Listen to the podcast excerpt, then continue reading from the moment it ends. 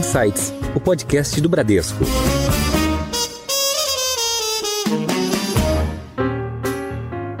Olá, bem-vindos! Eu sou a Cris Botan e esse é o Insights, o podcast do Bradesco que provoca um novo jeito de pensar. E hoje nós vamos falar sobre comunicação. Durante a pandemia, nossa vida mudou e os nossos aprendizados foram muitos. Mas de que forma impactaram a comunicação? Como a gente deve se comunicar agora no pós-pandemia? O mundo digital ele será ainda mais fortalecido? As pessoas em casa, no trabalho, estarão cada vez mais conectadas e utilizando cada vez mais ferramentas para se comunicar? Quais ferramentas serão essas? Como é que a gente vai se relacionar também com os nossos clientes? Para responder essas e outras perguntas, recebemos hoje no Insights o jornalista, ator, apresentador e roteirista, entre tantas outras atividades. Um prazer enorme, Marcelo Tass. Seja bem-vindo, Marcelo. Obrigado, Cris. Uma alegria estar com vocês. Obrigada, alegria nossa. E aqui do meu lado, a nossa parceira de Insights, a diretora executiva do Bradesco, Glaucimar Petkov. Oi, Glau. Oi, Cris. Muito, muito prazer mesmo. Prazer é todo nosso sempre, Glau. Obrigada, viu? Hoje a gente vai ter um papo incrível. Vamos falar de comunicação. E eu queria começar esse papo, tá? Te perguntando o seguinte, né? Você que tem um DNA de comunicador super forte aí, uma experiência incrível, passou por vários tipos de mudanças de comunicação, tem mais de 9 milhões de seguidores no Twitter, ou seja, tem aí uma voz super relevante. Como é que você viu essa transformação durante a pandemia da nossa comunicação, novos meios, novos formatos, a gente se reinventou. Como é que você viu isso? Conta pra gente. Em Foco.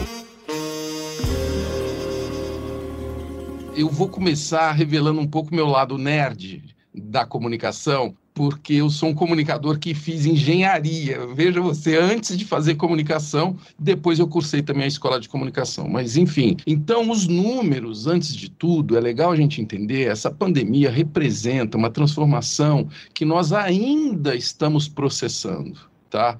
Então, estamos agora conversando aqui, por exemplo, numa plataforma remota que era assim, não tinha relevância antes, né, de, de tudo isso que aconteceu. São empresas de algumas dezenas, digamos, de milhões de dólares que agora valem bilhões de dólares em receita, porque o valor de mercado é em outro patamar. O Zoom, por exemplo, a comparação que foi feita logo na explosão dessa pandemia, é que ela valia mais que todas as sete maiores empresas aéreas do mundo. Veja você do que, que nós estamos falando. Então, antes de tudo, é legal reconhecer uma transformação gigantesca na comunicação. Nós todos tivemos que aprender ou reaprender formas de nos comunicar. E o básico da comunicação é que comunicação não é o que eu falo, mas o que o outro ouve. Então imagina bilhões de pessoas começando a usar um meio, né, e tendo que aprender a ouvir diferente,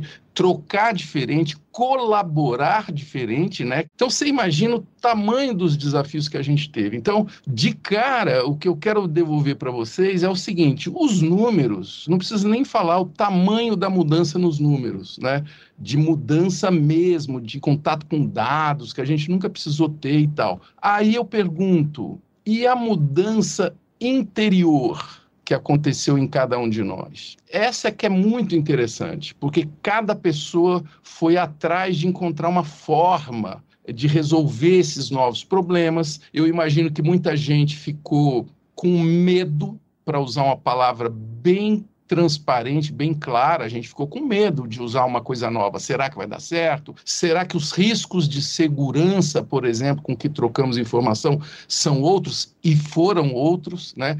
Então é uma série de variáveis num terreno desconhecido. Ou seja, é um desafio imenso essa pandemia, mas também uma lição e aí eu devolvo para vocês, porque vocês é que lidaram com uma tarefa que eu imagino cheia de aprendizados. É uma lição de colaboração, tá? E o exemplo que eu quero usar, do mesmo jeito que houve uma infodemia, né, que foi até a própria Organização Mundial de Saúde que trouxe esse termo, por conta da, dos ruídos de informação, das fake news, enfim, o vírus da desinformação que foi tão letal quanto o próprio Covid, houve também a criação de mais de 150 vacinas em tempo recorde. E isso também é um exemplo de colaboração em tempo real de empresas, de nações, inclusive, de cientistas. Então, tem uma vitória da colaboração aí também que a gente não pode deixar de olhar. Com certeza também. E aí, né, Taz? Tem um lado que, pelo menos, foi muito perceptível, que tem a ver com a comunicação, que foi um encontro de todos nós com as nossas fragilidades, né? E aí, poxa, na comunicação a gente vê uma oportunidade que ela é ímpar de nós nos conhecermos melhor. Esse é o grande lance que eu acho que tem a ver com a comunicação, de descobrir o que, que é essencial, da gente realmente saber o que, que é desnecessário na nossa vida. Hoje, eu particularmente é. tenho muita clareza que a vida ela precisa ser mais flexível, a gente tem que ser mais maleável, olhar e exercitar com maior maior profundidade tudo que está acontecendo. E como você disse, a pausa dá sentido à caminhada, né? Às vezes a gente tem que dar uma parada uhum. e fazer com que a comunicação ela possa evoluir e ela vai sempre evoluir, embora assim eu assumo que seja duro a gente dizer isso diante de tanto sofrimento, né, que ainda é configurado hoje num país que é tão desigual e por muitas vezes com uma comunicação muito cruel, né, Taz? Isso também realmente eu acho que pega de uma maneira que não traz um horizonte, um cenário que nós poderíamos estar usufruindo desse que é um dos grandes instrumentos, que é a comunicação, né? Sem dúvida. Que legal essa visão que você traz da pausa que dá sentido à caminhada. Eu quero dividir com vocês um cara que eu me tornei muito familiar dele nessa pandemia, que é uma leitura difícil. Então, como a gente teve tempo, como você mesma falou, né, Glau?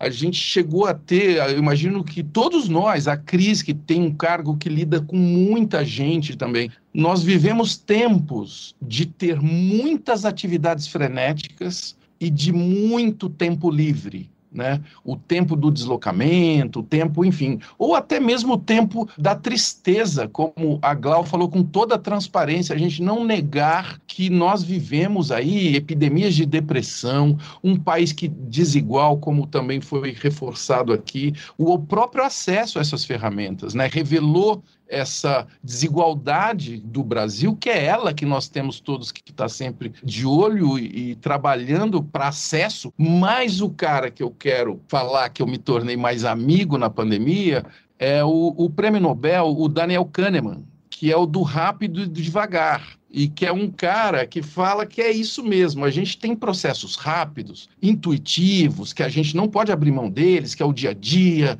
que é inclusive você fugir dos perigos, enfim, é uma coisa atávica que nós temos. E ele valoriza o devagar, que é a hora que você processa essas experiências, né? E a pandemia foi um momento também de quem teve esse privilégio e até eu diria essa sorte, porque às vezes a pessoa tem os recursos, mas continua na aceleração, né? Continua num zigue-zague onde parece que ela acaba meio que afogando nessa quantidade de dados, né? Então o devagar nessa pandemia para mim funcionou muito e de uma maneira muito prática que foi cuidando da minha horta. Então, aqui nesse estúdio onde eu trabalho, tem um teto verde e não tinha nada lá, só tinha plantas ornamentais. Aí, no começo da pandemia, eu fiz um canteirinho e agora a gente tem nove canteirinhos lá em cima, temos abelhas, minhocas. Eu fiz uma rede de pessoas com quem eu aprendi muito sobre plantas, sobre que tomates não nasceriam se as abelhas não ajudassem na polinização, assim como os maracujás, que aliás já estão crescendo aqui. Isso você começou na pandemia, tá? Você não se interessava por isso antes? Não, eu sou naturalmente interessado porque eu sou caipira com muito orgulho, você entendeu? Eu sou do interior de São Paulo, Ituverava. Ituverava, sim. Região de Ribeirão. Eu tive um avô é, roceiro, é, analfabeto, mas roceiro, com muita sabedoria de plantações diversas. Então eu era meio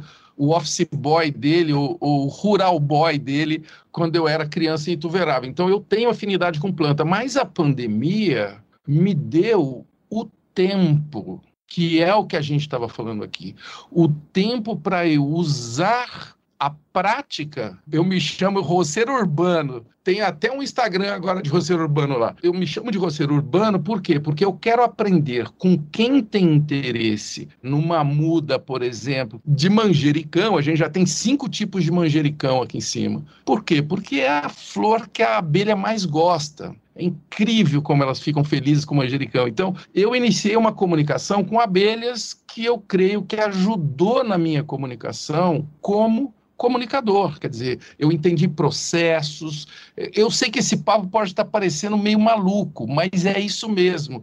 As abelhas me ajudaram a entender que você tem que ter paciência com alguns processos.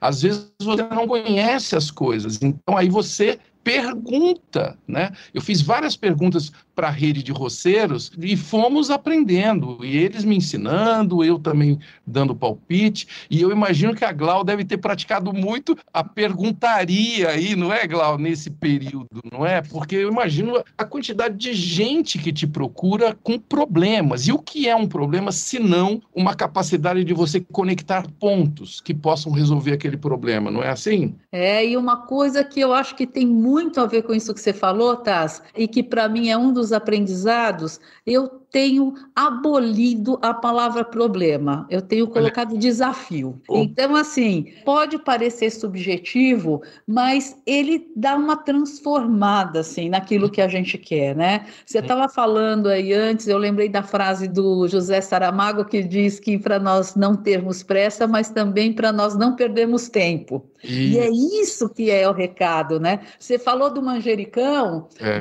das várias transformações, e a gente tem uma transformação digital clara, né? Que ela, principalmente no Bradesco, que investe bilhões anualmente, com a pandemia foi hiperacelerado. É Isso. claro que afetou vários modelos de negócio, as pessoas que iam para pequenas situações numa agência até grandes negócios. E hoje a gente pode pensar o seguinte, né? Eu queria saber de você, o que a gente pode esperar nessa vida, hum. pensando num pós-pandemia, tanto dentro quanto fora das companhias, quando a gente fala das relações business to business. Como é que, que você vê isso, Taz? eu creio que essas relações não vão poder mais ser categorizadas assim, sabia, Glau? Eu ando pensando muito assim. Eu acho que aquele negócio de B2B, B2C, C2C, sabe? Eu creio que cada vez mais principalmente por conta da inteligência artificial, que é bom a gente falar que ela não é inteligência nem é artificial, são pessoas que desenham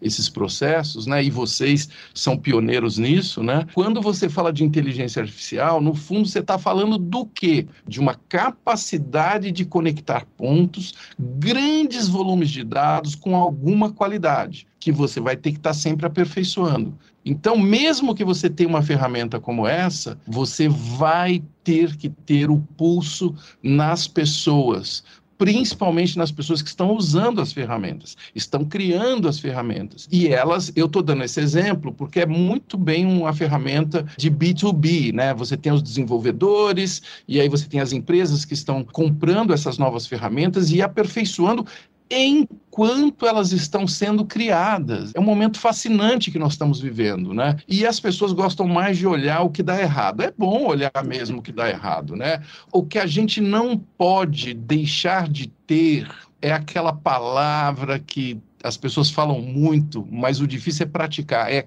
coragem. Então, quando você fala que prefere desafio do que problema, você está estimulando a pessoa a não ficar paralisada no medo. Porque quando você fala problema, opa, problema. É. Problema, Glaucimar chegou, pro... sabe? Não é isso. Glaucimar chegou com desafios e vamos encarar, bicho, isso daí. Faz sentido isso? Pô, total, até porque é como que aquele medo paralisante, né, Taz? O medo, poxa vida, ele, ele tem um papel importante na vida da gente, senão a gente atravessaria a rua sem olhar para os lados, vai. né? Mas ele não pode ter esse poder paralisante. Eu acho que esse é um grande ponto que você colocou, né? E a coragem, a coragem hoje eu vejo como um aspecto mais de ousadia que o mundo está convidando todo mundo. Exato. Ele, paradoxalmente, ele está mais remoto, mas ele está presente ao mesmo tempo, né? E a gente vê, poxa, a tecnologia, né, Taz, o quanto que ela acelerou, o quanto que ela facilitou, até mesmo essa nossa conexão, né? Sim. Claro. Mas assim, aí a gente vai entrar num lado que eu vou apostar que a gente está muito junto. Nada supera o contato físico, Nada. a troca presencial. O humano, né, cara? O estar tá junto, aquela energia, como que a gente precisa disso, né? Então, quando a gente olha a tecnologia, Puxa vida, vamos olhar como um meio, um meio acelerador, um acelerador, inclusive. Mas essa experiência, né, Taz, que a gente tem, principalmente você em várias vivências distintas, é. é uma maneira da gente acessar as experiências e fazer com que elas tenham um complemento né, nas interações. Então, é esse é um ponto bacana, né, também. É insubstituível, mas tem uma coisa que eu andei pensando, Glau e Cris. Eu creio e desejo que toda essa escassez que nós tivemos de, de encontros presenciais vem agora com uma qualificação desses encontros não é isso? Eu agora que é mais difícil, é a hora da gente cuidar para fazer uns encontros presenciais muito legais muito legais. Quando for fazer, fazer mesmo, né? E da gente também se perguntar: será que aquela quantidade de aviões e de reuniões, sabe? Com 20 pessoas dentro de uma sala, será que aquilo ali era produtivo? Porque agora a gente experimentou, a gente foi obrigado a experimentar outras formas. E eu tenho certeza que foram criadas metodologias novas aí, que tem gente que fala assim, cara, eu prefiro não voltar para aquele modo antigo. Agora, veja só que curioso. Nós estamos agora entendendo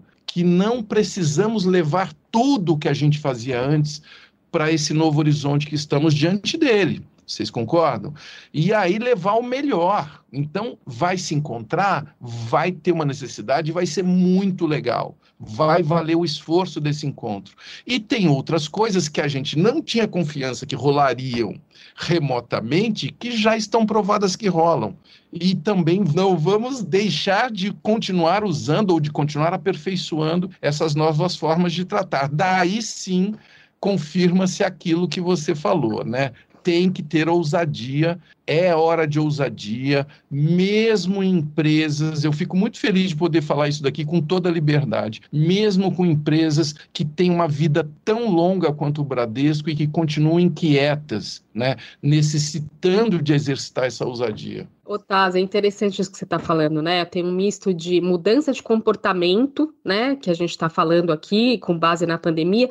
Muitas coisas devem ficar, muitas coisas vão se transformar, né?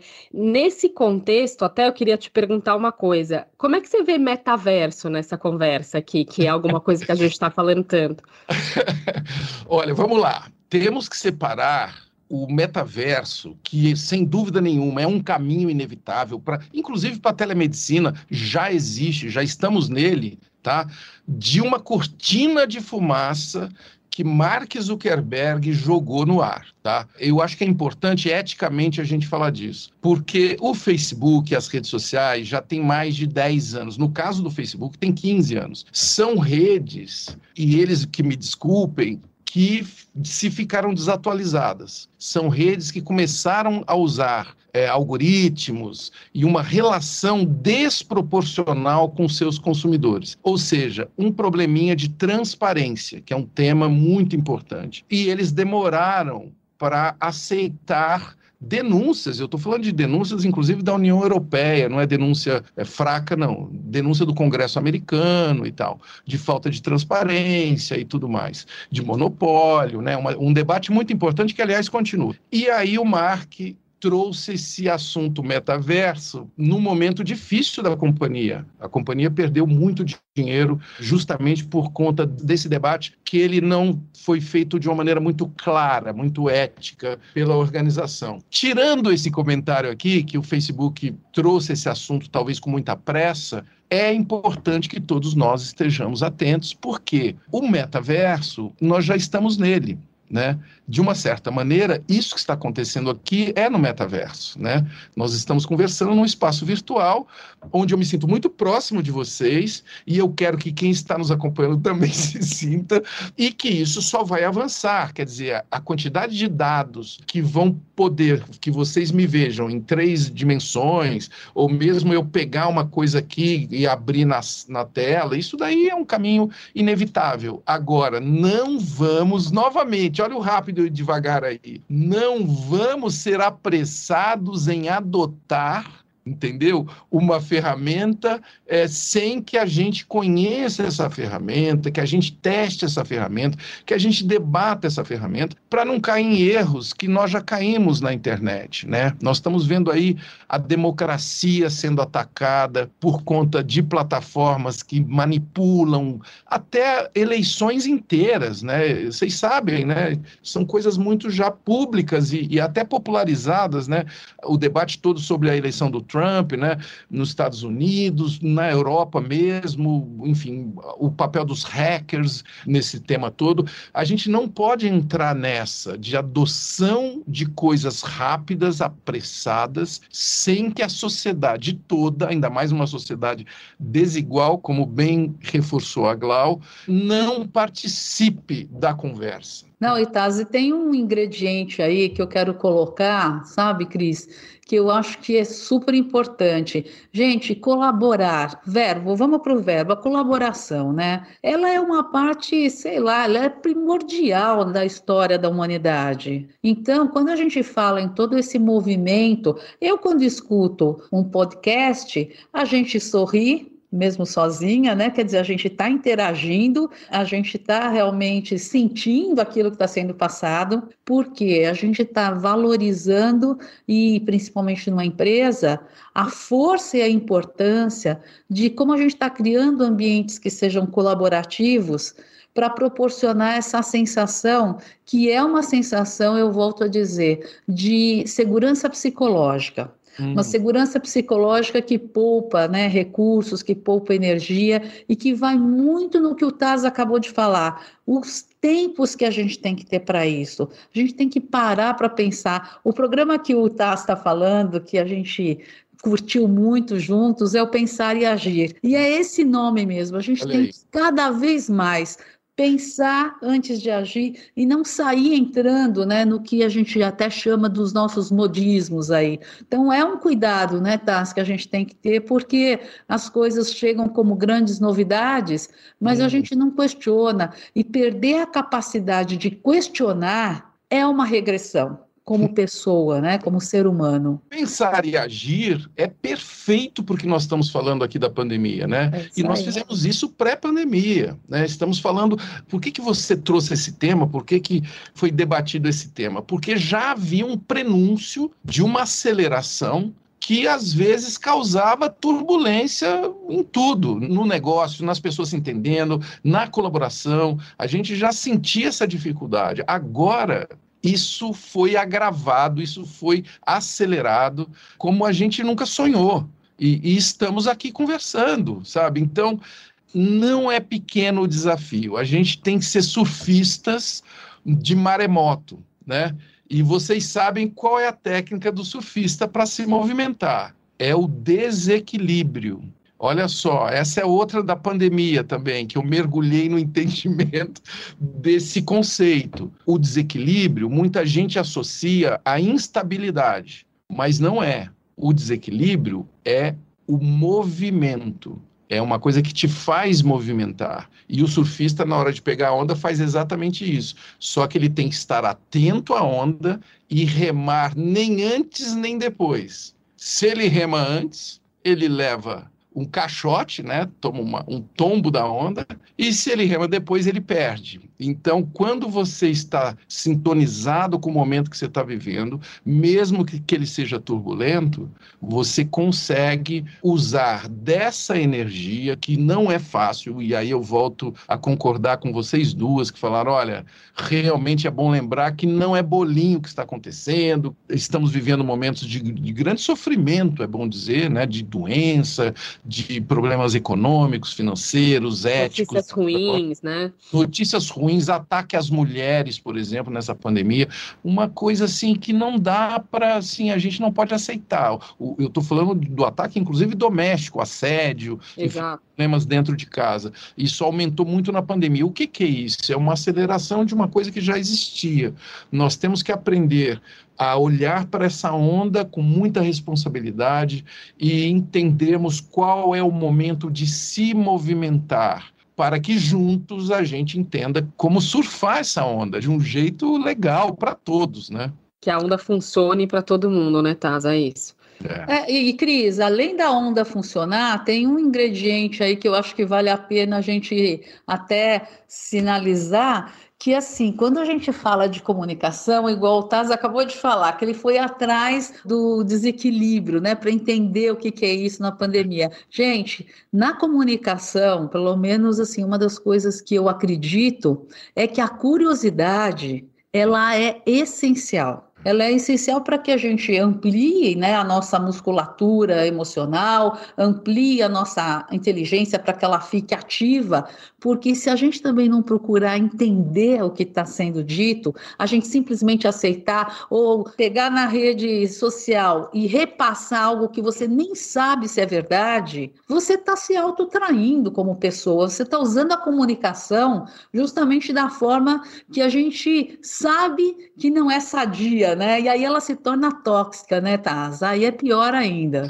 Ela, ela deforma, né? Ela deforma a informação. Isso, a, a pandemia foi e continua sendo um caso que, inclusive, está sendo estudado por muita gente boa, né? O número de quantidade. Eu tenho um estudo de Oxford muito interessante com a Reuters, que eles analisam a fake news. Eles fizeram uma autópsia da fake news, botaram a fake news lá, um estudo com muitos dados, né, de fake news e descobriram uma uma coisa incrível, que 59%, veja você, é quase 60% da fake news são em cima de notícias verídicas mal interpretadas. Olha que coisa interessante. Então você recebe uma notícia e faz aquilo ali. Você muda um pouquinho, muda um detalhe dessa notícia e passa para frente, com o seu viés, que é outro conceito importantíssimo também da gente aprender nessa pandemia, né? Todos nós temos um viés. Então, quando você recebe uma notícia, a notícia já chega com viés, ela tem uma fonte,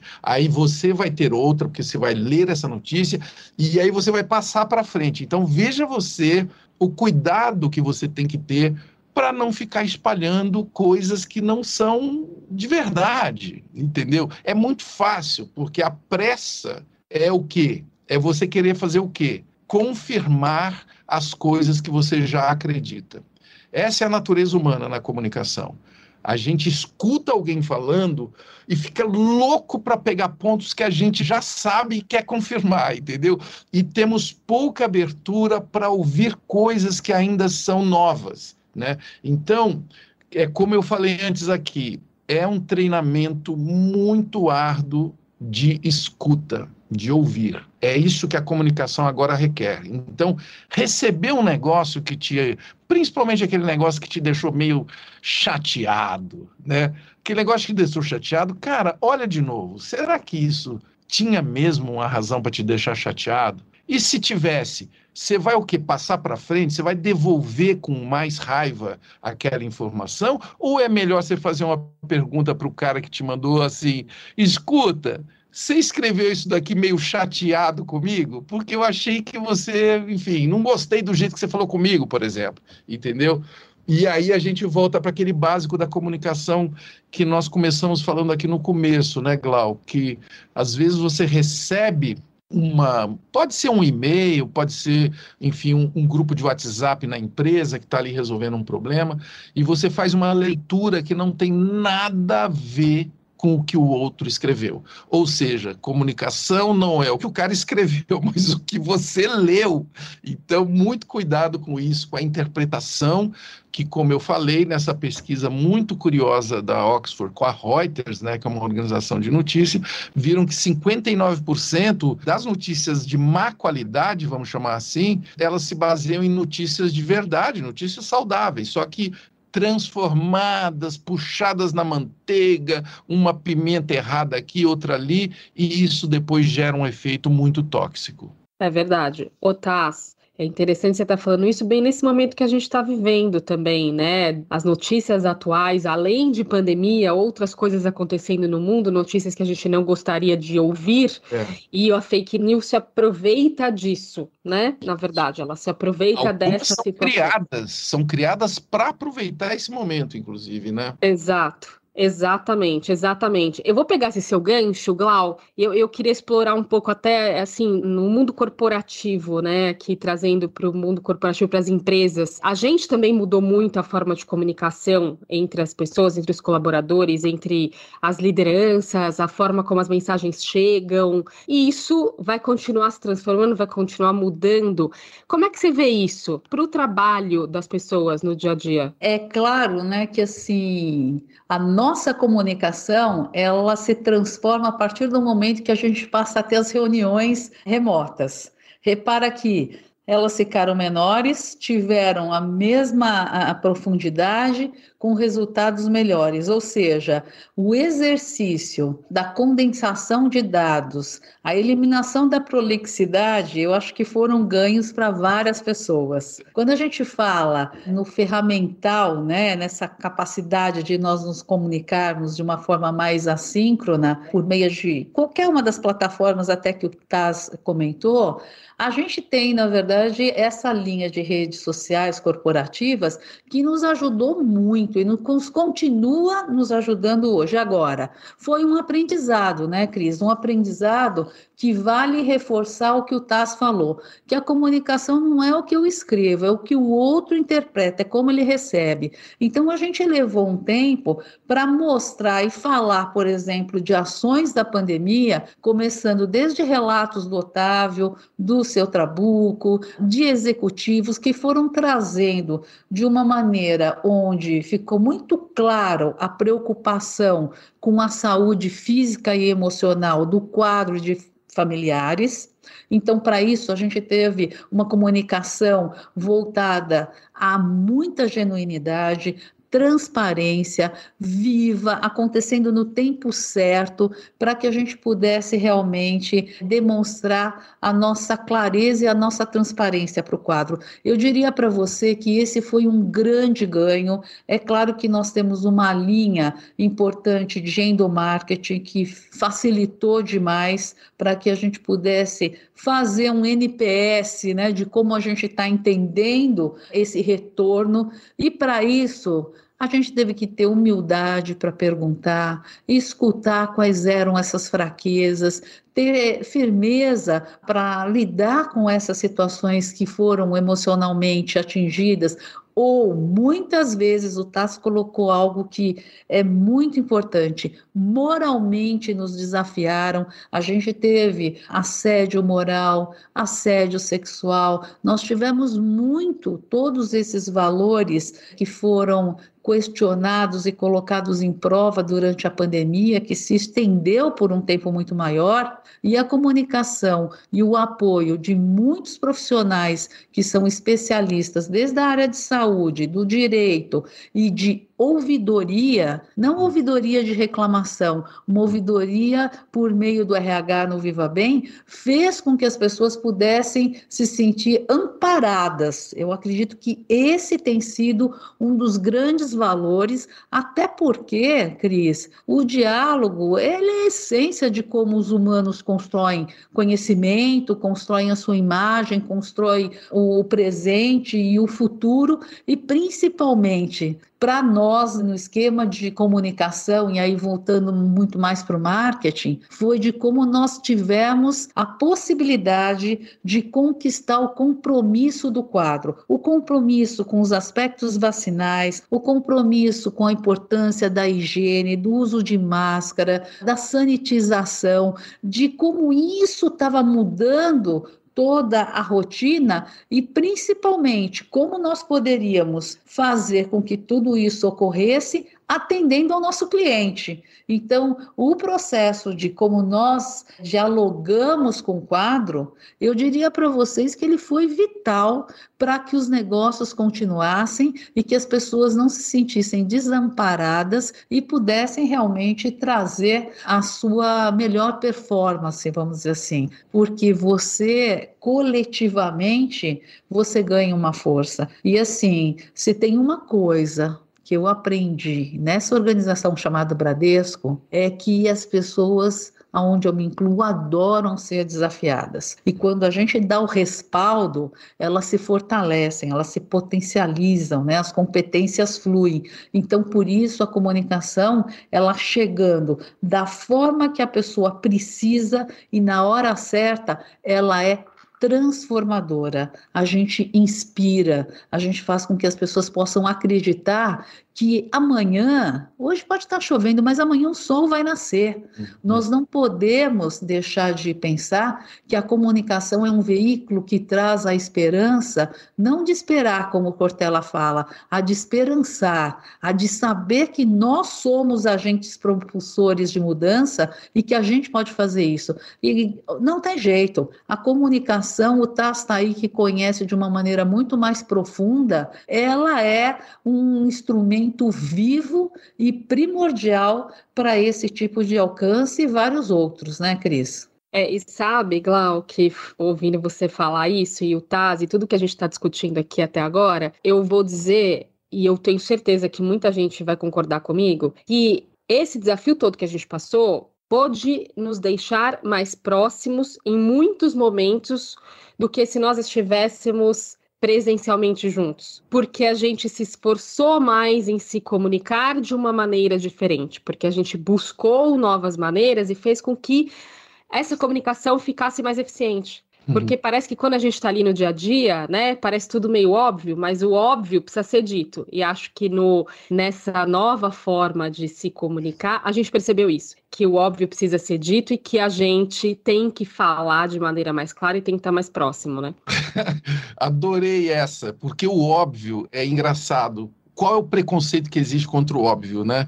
Quando todo mundo acha que sabe, né? Então não vamos falar porque é óbvio. Não, pessoal, é agora, é a hora de todos nós falarmos é, e reforçarmos coisas que não são óbvias apenas, elas são estruturais. Então, no caso da comunicação, por exemplo, eu vou falar uma coisa óbvia. A comunicação acontece com o nosso corpo. Então, nós na pandemia passamos a cuidar melhor da nossa voz, da nossa aparência. Quero ver se eu confiro isso com vocês aí, porque tem uma hora que você tem que aparecer na frente da câmera, não é isso? E aí você reserva uma hora para você se preparar, para você fazer algo essencial para a comunicação, que é a economia, a síntese, para você não ficar prolixo, que já foi apontado aqui pela Glau, né? Então as coisas ficaram melhores porque, pô, acabou uma enrolação que antes era muito grande. Então, aprendemos a economizar e tornar mais eficientes muitos processos. Isso tem a ver, sabe com o quê?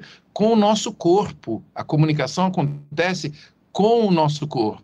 Então, se você trata melhor da sua leitura, por exemplo, né? Você vai melhorar a quantidade de palavras que você vai ter para falar. Se você cuida melhor da sua saúde, você vai ter mais chance de estar mais bem disposto, mais flexível, com possibilidade de se engajar numa conversa melhor, entendeu? E aí por aí vai, aí tem voz, aí tem vários cursos aí que eu posso ficar aqui é, um tempão sugerindo para quem se interessa por comunicação, entendeu? Que vai desde coisas físicas, né, aulas de canto, de respiração, de consciência principalmente da respiração, né?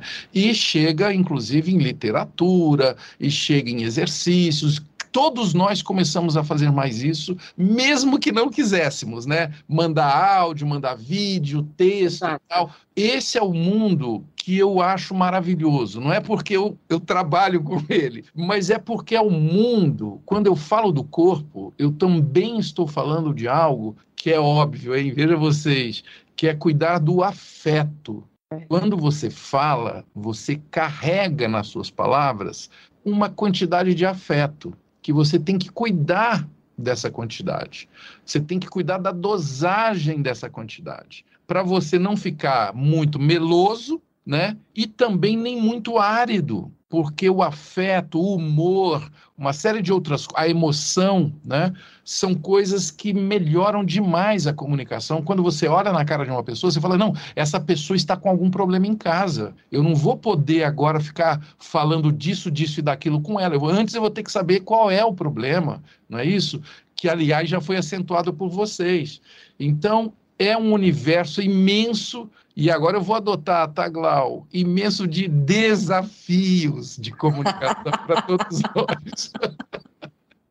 Não, mas é isso aí, né, Tassi? Agora, eu tenho que, te, que reforçar isso que você falou realmente, principalmente da parte na comunicação, do humor, e não é aquela coisa de ficar fazendo graça. Piada, o quanto é. você passa, né, de energia é. e de tons positivos, né, para que as pessoas realmente. A gente tem uma troca de informações que são exponenciais, né, assim, e que tem aí proporções estratosféricas, sem dúvida alguma. Mas, tá, mas uma coisa que na comunicação ela é cruel, e eu acho que a gente sempre tem que ficar muito atento, é quando a gente recebe uma informação e parece que é o enigma da esfinge, né? Uhum. Então você fala assim, não, eu, será que eu entendi ou não entendi? E aí é aquela coisa, por que a gente não pergunta, né? Por que, a gente não fica com aquele enigma, aquela coisa? É uma trava que, na verdade, por vezes, para mim, fica como assim, não, não vou mostrar a minha insuficiência ou a minha incapacidade de entender. Só que não foi incapacidade, a gente está falando, você falou do afetivo, então nessa situação eu vou usar uma palavrinha que, para mim, ela tem sido cada vez mais letra maiúscula. É humildade, cara. Uhum. Como que a gente tem a humildade de falar assim, Taz, olha, eu estava acompanhando, mas agora eu me perdi. Eu não sei o que é isso. Eu não sei o que é isso, eu não entendi, sabe? Isso é então é eu vou muito nessa linha. Isso é mas crucial. eu queria te ouvir, né? Isso é crucial. Isso daí é uma frase que eu amo, que eu fiz na peça do Ernesto Varela, que é assim, o ponto mais importante na vida de uma pessoa é o ponto de interrogação. Porque é a hora que você deixa várias possibilidades de encruzilhadas, que é outro conceito que eu trabalhei muito nessa pandemia. Né? Quando você chega numa encruzilhada, geralmente o que, que você sente? Medo. Né? Vou por aqui, eu vou por ali, ah, por aqui eu vou perder isso, isso, isso, por ali eu vou ganhar isso, isso, isso. E, e nós experimentamos muitas encruzilhadas nessa pandemia, né? E a encruzilhada, olha que coisa bonita, é um momento de altíssimo potencial, porque é o encontro de caminhos, às vezes mais que dois. Então é um momento de você reconhecer, opa, chegamos aqui num desafio que podem ter várias saídas, várias soluções. É um momento de grande potencial, mas não é um momento de você ficar parado. Ninguém deve ficar parado muito tempo numa encruzilhada. É o tempo de amadurecer com tranquilidade, sem pressa, mas de se movimentar é a hora do desequilíbrio que eu falei antes. É a hora de você angariar o máximo possível de dados, de ouvir as pessoas, de entender a situação macro, de falar de estratégia, de um monte de coisa e se movimentar com coragem. Porque mais à frente vai ter outra encruzilhada e você vai estar sempre assim calibrando a sua bússola, né, dessas decisões, entendeu? Não tem uma encruzilhada que pronto, cheguei no final da rua sem saída, vou ter que voltar tudo. Não, o mundo digital ele está sempre indo adiante. Você vai ajustando o seu curso da sua comunicação, inclusive, ao longo do caminho. Você não pode ficar, depois que você fez uma escolha, por exemplo, você ficar, sabe, assim, lá na sua mente, ficar lá pipocando, e aquilo que eu não fiz, aquilo que, sabe, ficar parado na angústia ou na expectativa, né? Que são dois estados muito difíceis que atrapalham muito a comunicação. Angústia e expectativa. Você tem que estar no presente para você poder falar e respirar na hora certa e poder bater papo, assim como nós estamos fazendo agora. Está bom o papo, não é? Te convido agora para acompanhar um pouco mais dessa conversa na segunda parte aqui no feed do Insights. O episódio está tão legal que dividimos o programa hoje. Acessem!